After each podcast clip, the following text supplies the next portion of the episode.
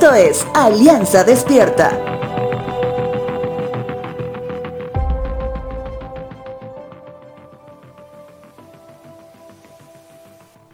En medio de un tiempo muy difícil, todas las personas y al menos la comunidad cristiana hemos aprendido, o mejor dicho, hemos reaprendido a que siempre la oración debe ser el primer recurso.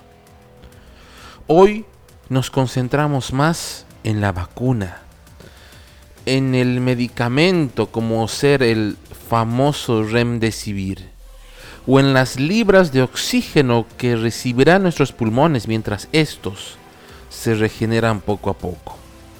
Colocamos más la esperanza en cuán hábil es el médico que nos trata o cuán pronta es la atención de la enfermera que está asignada al cuidado nuestro.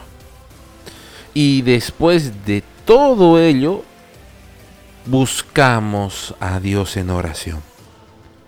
La pregunta hasta aquí es, ¿en qué momento hemos desviado la forma de vida que la palabra de Dios una y otra vez nos enseña?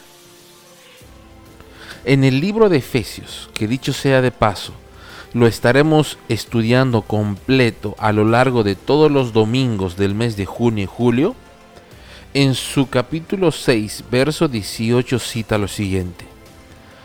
Oren en el Espíritu en todo momento y en toda ocasión manténganse alerta y sean persistentes en sus oraciones por todos los creyentes en todas partes.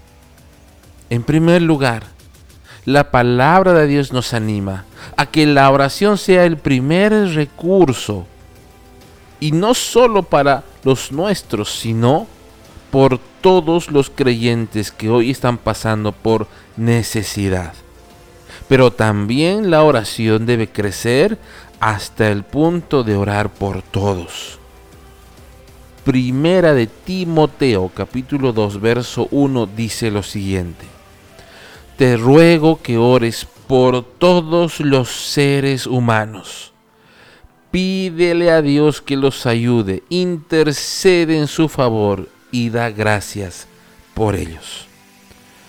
Hoy miércoles en la noche de oración unida a las 8 de la noche, seguiremos orando por quienes hoy están en necesidad. Y si tú eres una persona que necesita oración, oraremos también por ti. Pero también te animo que en medio de tu debilidad física, ores por quienes también hoy conoces que están enfermos intercede por ellos, no desistas, y Dios ara.